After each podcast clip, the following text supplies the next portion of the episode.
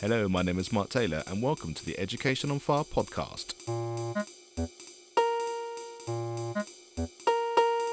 The place for creative and inspiring learning from around the world. Listen to teachers, parents, and mentors share how they are supporting children to live their best, authentic life and are proving to be a guiding light to us all. Hello, welcome back to the Education on Fire podcast. Thank you so much for joining us. If you'd like to receive a free copy of our top 10 resources based on the guests and the subjects that we've covered here on the show, please go to educationonfire.com and on that homepage there's a chance for you to pop in your email and we'll send it to you direct to your inbox. Today I'm chatting to Katie Alexander. Now, Katie is the brainchild behind The Remarkables, a small family run business set up to combat the lack of diversity in games and books. A new comic book is turning real life science heroes into superheroes, bringing diverse pioneers of science and engineering to a new generation of young leaders in an exciting and engaging format. Now, Katie is bringing the stories of these scientists and engineers, particularly women, individuals from minority ethnic backgrounds, and people with disabilities, to life for children aged 6 to 12. Now, this is produced with dyslexia friendly fonts. The new comic is designed to inspire, educate, and excite young readers. Now, just before hearing about this exciting project, here's a quick thank you to our sponsor. Thank you to the National Association for Primary Education for their long term support of the Education on Fire podcast. To get a free e copy of their professional journal, Primary First, please go to nape.org.uk forward slash journal. That's nape.org.uk forward slash journal. Hi, Katie. Thank you so much for joining us here on the Education on Fire podcast this is going to be something which I think so many people are going to be excited about, combining a lot of the things which they will love as a child and also want to be sharing with uh, the children in their life, whether it's um, teachers to their pupils or parents um, to their children. So tell us, what is the Remarkables? Where did it come from, and some of that history behind it? Um, well, thank you so much for having me on. I'm really excited to be here. Um, so the the Remarkables, we're a, a very small family-run educational games business. Um, so currently out out of out of the kitchen. Um, and um, I set it up initially to for my for my daughter. So at the very beginning, um, it was a kind of concept where I would make games um, and books at home for my daughter to to kind of give her more diverse role models to aspire to because it just was lacking in a lot of the games we played and and some of the books that she would read both at school and out and uh, in school and outside of school. Uh, so I started by making kind of trading cards and and kind of drawing stories for her that highlighted um, science role models, whether they're engineers, inventors, um, mathematicians, uh, as superheroes. So I would take their discoveries and turn the discoveries and inventions into a superpower and create stories around it. And she absolutely loved it. It it kind of helped ignite her passion for space, uh, which she's kind of four years later is still really passionate about. Um, and I think, you know, we would take the games when we went out and people would see us playing and they would start asking about it. And after kind of six to seven months of this happening, I thought, oh, maybe there's something here. Uh, so I created the first game, Top Quarks, um, which is a top trump style game, and started selling it. And it kind of all went from there. And now we're looking to launch our first comic book. Yeah, so so tell us about that. Tell us how the comic book uh, I guess it's a natural development, isn't it, from everything that you that you just mentioned, and and what are you trying to achieve um, beyond the, the, the game as as an idea in terms of reaching people and their their sort of interaction? Uh, so, trying to achieve again just a wider diversity of role models and not just gender. Um, so having being a neurodiverse um, individual, it's so important that everyone sees the the breadth of what science really is and everyone who contributes to science. Um, and that could be, you know, gender, uh, race, um, you know, disability as well. So having role models uh, out there that children can kind of aspire to and, and look at and say, I can do that too. Uh, is is a big part of it, and then also telling telling a story and kind of exciting children around science through comic books just seemed a natural step um, one, I'm I love comics. I'm a massive Marvel fan, um, and being dyslexic as well, reading comics is just a lot easier for me. So understanding the concepts uh, behind the science through storytelling is a big part of how I learn. And so being able to share that with younger generations is really important for me. And I think this is where things really come to life when we're we're talking about creating things in the in the real world. Like you said, you know, the the games came from your conversations with your daughter and wanting to create a world for her and then i can see exactly how that would then work from a comic book point of view like I say it's something which you enjoy it's something you understand it's something that you can sort of put your full self into and and understand how the people then reading it and viewing it actually can see it as well and i think that's where that's where the excitement really comes because i guess you can see your younger self or even yourself now in the people that are reading it yeah exactly and i think looking looking back to, to my childhood, I I didn't get any of these role models. Um, so being dyslexic in, in the kind of 80s and 90s at school was a very very different learning experience for me. Um, and there were many things I thought I just couldn't do because of the way I learned. So having being able to showcase to children so that they can truly get excited and start to ask questions about and see themselves doing similar things you know, even if one child out there changes one child, then I will be incredibly excited. and I think I think that is it, isn't it? And I know I've I've told this story before on the podcast, but as a, as a professional musician, one of the reasons I believed that I could be was because as a child at school, I was able to see the person who was a few years older than me who was in the junior wind band and then they were in the senior wind band and orchestra county orchestra then they were went to music college and then they came back and they seemed to be performing as professionals and I was sort of that one step be below that but I could see that pathway I could see that step I could see this becoming a reality given there's a lot of steps that you don't know at that time as well but like you say it is it's that understanding that there is a way and these are people that I can relate to. Um, and and it's really hard to do that in a black and white setting isn't it? It really is that kind of breadth of saying oh but i'm not like this person but i am like this person or they this path is something i don't understand but this path is something that i do and i guess that's where the breadth comes and what you can actually tell within the stories. Yeah and also i think just having a different way of seeing the world um, and and many of the the scientists and, and some of them are, are still living today that I either interview or or kind of research online and, and turn into superheroes, you know, there, many of them are dyslexic um, or um, may be visually impaired, um, and it hasn't stopped them. And I think it's such an important message for children out there that it actually gives you an edge and it, it, it can make you do something that you probably never thought possible. Um, so you just got to try. Yeah, I love that. So tell me a little bit about what's real and what's your imagination in terms of you know like say that there are real people that you've interviewed and that you know that you're turning into superheroes. So so where does real life sort of stop and and, and the fantasy kind of take over? Um so for the games the the fantasy is probably around the superpower. So it will relate to their to their discoveries. Um, for example mary anning uh, was a was an archaeologist and her superpower is fossilization because she dis- discovered a number of dinosaur fossils. And I will create like a small little backstory to it that interweaves some, some real life stories. So, you know, in her backstory, she got hit by lightning and gets her superpowers when she was hit by lightning. Um, in real life, actually, when she was about one years old, the nurse holding her was hit by lightning and died, but Mary Anning survived. So I add little kind of, I use their real life, but I'll add a, a twist to the story that turns them into that into that superhero. Um, and in the games as well, a lot of the categories that you would find in, in a, in a top, top Trumps game will relate back to their discoveries. Their sidekick will either be someone they worked with as a scientist or someone who influenced them or someone in a similar field. Um, and it's the same with Katsuko in the comic book Radio Fallout. So Katsuko was a, a Japanese biochemist who studied the spread of radioactive fallout um, America was doing a lot of nuclear testing after the Second World War in the Pacific, and, and she discovered that it was causing, you know, had devastating effects. And so she helped actually bring an end to above ground nuclear testing through her research. And so there are little bits of her life that are in the comic book. Um, you know, there's stories about how she would sit in school and stare out the window at, at rain and wonder where it came from. Oh, that's that's in the story.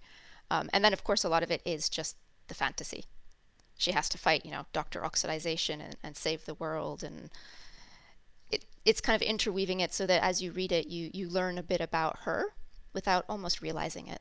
Um, and then at the end of the comic book, there'll be a full biography so that the children can understand who she really was as well. I love that. I, I love that. Like say, that's that's a really amazing way I think of uh, well you said it perfectly it's interweaving like um, all, all those all those elements together and then to actually to be able to see almost the real person in black and white at the end of it like you said with that is is fantastic. So tell us a bit about where you are in terms of the reality of the comic in terms I know you've got a Kickstarter and and, and where where you are in that journey. Uh, so the Kickstarter launched we've got uh, about 19 days left and we're kind of 60 almost 70% there um, and we're hoping to uh, raise about 7,500 pounds to produce the comic and kind of all the shipping um, and, and get it out to some, some schools as well. Um, and then we've got some stretch goals where uh, I would love if I can meet the, the first stretch goal would be to give a copy to every single public library in London. So we're trying to trying to aim as well to to make sure we can just get this out to as many children as possible. That's fantastic. And, and how long is the is the process been been going in terms of when you decided the comic book was the way to go in, and then writing it and putting it all together? Tell us a little bit about that. Um, so it's been well over a year. I was hoping to launch last year, but the pandemic threw a, a spanner in the works between the kind of homeschooling and and everything else. So it was delayed by a year. But uh, I'm working with some great partners. Um, Deco Comics, um, they're a, a comic book a company who works specifically for curriculum um, and dyslexic friendly fonts and kind of translating the curriculum into into story um, and an incredible artist as well who's going to be helping me so for the comic book i won't i won't be doing most of the artwork um, if i want to deliver it on time so getting some help on that front uh, and so the process has been great. It's kind of mapping up the story. Uh, we've got like an initial kind of couple page teaser. Um, and even while the Kickstarter's live, I've been kind of fine tuning the entire story for the the 24 pages. So it's been it's been at least a kind of couple year process. Wow. And you talked about getting it into libraries there in London. I guess even being curriculum based, this is something which any child that one likes comics and two likes that kind of history and the science and, and all of that ideas, no matter where they are in, in the UK or further afield. Yeah, exactly. So we'll there will be some educational kind of resource supplement materials at the end as well that will look at um, um, especially kind of um, acidification of oceans. Uh, one of the other things that Katsuko is famous for is the Saruhashi table, which was where she classified of the um, acidification in oceans. Uh, and so there'll be something around that as well that can kind of fit into the curriculum, which can be used to kind of further explore. So I think bringing a lot of the times when when we learn science as kids, it's very exciting. So I can see with my youngest daughter, she's she's seven now, and she she's just she loves it. And then there's that as they get older, it's almost the fun kind of hands-on nature of it can disappear a little bit. So the aim is to you know learn a concept and then hopefully be able to refer back to some incredible real life people who have put this into practice, who either discovered it or have used it to change the world for the better. Um, and provide role models so we're not kind of always pulling off the shelf the same scientists. You know, it's not always Albert Einstein and, and Ada Lovelace, no matter how much I love them. Um, so that the children can, you know, not just see different different uh, representations of science, but they can also see how it can be put into practice, the difference it makes in the real world. And I think that's really important for understanding science and kind of really learning to appreciate it. Yeah, I, I love that. And, and and just tell me a little bit about how you think that step entering that world through a comic is for people in terms of what you said. I, I know we've talked about the fact that it's something which you related to and something that you liked as well. But like you say, that there's there is that perception that actually um, I'm going to be doing science now, and here's a textbook, and, and, and like you say, there's that sort of traditional sense. So if you have had any feedback about how it would feel different, both for the people kind of um, learning through it, and, and, and maybe schools or, or people that have had some some input already. Yeah, so I think it's complementary to the the kind of curriculum based teaching through textbooks, but it's also everyone learns differently. You know, whether you're neurodiverse or not and just having different ways to approach topics with children whether you know you dive into something like a comic first and then start studying the kind of the more kind of curriculum based um, approach, or you do it the other way around. I think it's really important to offer just different ways of assimilating information. Because you might have a class of 50 kids, 10 of them might learn through or get interested on the topic through a comic. 10 might be doing it just through video. So it's it's just trying to complement the learning. I think that's just mirrors brilliantly what you said in terms of of the stories that you're telling as well in, in, in terms of that kind of even even understanding that the way I'm learning is different than the person sat next to me or the person in in a different class. And um, had a very interesting conversation with Jonathan Levy on the show before, and he was he was struggling to learn the stuff at school and went home and learnt it on his own because he kind of realized that I do understand it. I just don't understand it that way. And um and then to realize that that just that might just be the reality of how it is for you at, at the moment. You know it might be that your setup happens to be like that but knowing that you can then learn it differently or approach it differently or like you said I can relate to this because I know this person did it differently. Um, I think that is such an important factor, and I think the more these kind of things become mainstream in terms of people just being aware of it, which is why I loved what you said it it being in a library or getting it into every school or, or being on the podcast so we can just talk about it in those ways. I think that just changes the whole feel of what education is for so many people. And I think then you can get excited about.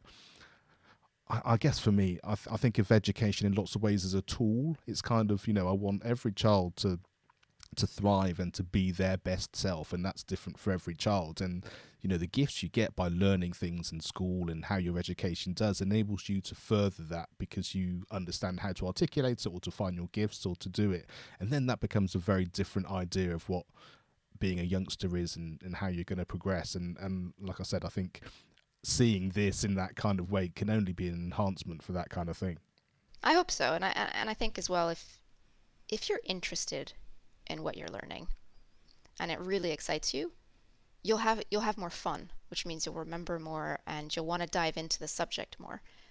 If you're not interested in your board or you're not um, engaged because of the way it's taught or because maybe you don't grasp the the subject or the the the understanding of the concept because of the way it's being taught, you're going to turn off and you're just not going to learn it as much and you're not going to enjoy it and learning should just be about enjoying finding new things and discovery. Yeah, absolutely. I love that. And is there, is there a teacher or a situation that you remember from school that kind of gave you that kind of excitement that you can tell us about? Well, so I I guess my my my learning experience was was very different. I hope to I mean I can see I guess with my 7-year-old, right? It's it's thankfully very different. Um, I had one year in a specialist school for neurodiverse children, which was fantastic. It was probably what really saved that passion for learning that I still have. Um, and then after that, I was uh, I was kind of in mainstream, and I think kind of a story you hear very often is you know you're basically told that you're just too stupid. So I did go through most of my kind of learning and educational years, even into university, just being told I wouldn't be able to do it because of how my brain kind of assimilates information. And it's not how my brain assimilates, assimilates information which is the problem. It's how it's being fed to me that was the problem. And when you're young, you don't realize that, and it can be quite soul destroying. Um, and I think one of the reasons why doing a lot of this is so important to me is that, feeling is awful to have as a child. And, you know, being able to avoid that feeling for any kid out there is worth it. Yeah, I think the the way you put that is is perfect. Just knowing that you're the the the the square peg in a round hole thing doesn't mean to say that you're the peg that's wrong. It might be that the hole that's wrong. Exactly. and, I, and, I, and, and I think once you, but like you say, when when you're young, you know, you just take what you see around you, don't you? So this is how it must be because this is what everyone's telling me, or you know, how whatever the percentage of people who are doing it one way and don't seem to find it a, an issue therefore it must be me that's wrong and just you know starting from the fact that everyone is can do it in their own way and i think yeah as as we've said the more we can get that message out the the better it's going to be for so many people. Um and, and and given those experiences and like i said you know having experienced it through into into university and everything was there any advice that you were given which would um that made a big impact, or or is there any advice you'd give your younger self now, sort of going through that, that would kind of sort of give give you a different mindset or a different way to be that would then sort of boost you in in, in a way that maybe you didn't have naturally while you were going through it? Um, I think some of the advice would have been, it does get better. Which when you're when you're when you're a kid or even a teenager, you, I mean, any any a, a year is too long, right? Feels like an eternity. um, I think it would be just hang in there. It does get better.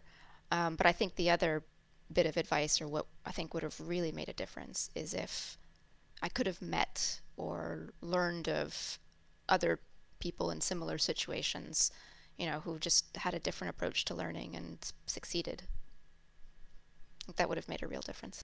Yeah, and and and I love the fact that that's continued through into such a positive way in everything that, you, that, that you're that you're doing now. And um, and you said you're sort of a small family business. How how big is the family business in terms of basically me?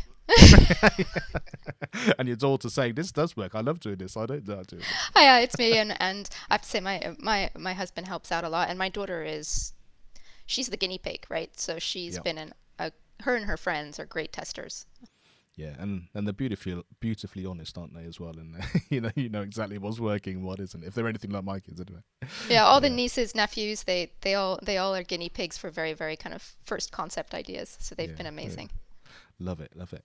Um, and is there a, is there a resource or anything that you'd like to, to share with everyone that you think would have a, a supportive impact for them? Um, so the website has we have a bunch of free resources as well, um, and always we'll we'll try to do that. Every superhero has a increasingly has a fact file, so I'm slowly building out the fact files for every single one where you can learn about them as superheroes, why we turned them into superheroes. You can also get a small biography of who they really were. And then there's supporting materials around things they may have discovered or kind of um, video explanations on some kind of core concepts. So you can dive in and, and learn a bit more about topics. And it ranges from earth sciences straight through to astrophysics. Fantastic. And, and just we'll have a link to this on the show notes as well, but just tell us what that website is. So it's www.theremarkables.com. So remarkables ending in a Z. Ending in a Z, yes. For my daughter's first name. oh, fantastic! Very nice, and it's and it's great for people to remember as well, isn't it? They can sort of, um, and anything which just gives you a little bit of a a, a, peak of memory. I think certainly works for me in terms of that, like say what what works for different people and how that goes. Well, fantastic, Katie. Thank you so much for joining us. Um, I, I love the passion. I, I love the I love the story behind it, and it's it's the reason I love the podcast so much is the fact that it always feels very different when you you've heard the the human element behind what it is that people are creating. And I think, like I said, the more people can hear stories like this, both in terms of what you're creating, but in terms of your own story as well, and, and how that can fit into benefit everyone's life, I think that's just brilliant. So yeah, thank you so much. Thank you so much for having me. Thanks for listening to the Education on Fire podcast. For more information of each episode and to get in touch, go to educationonfire.com. Education is not the filling of a pail, but the lighting of a fire.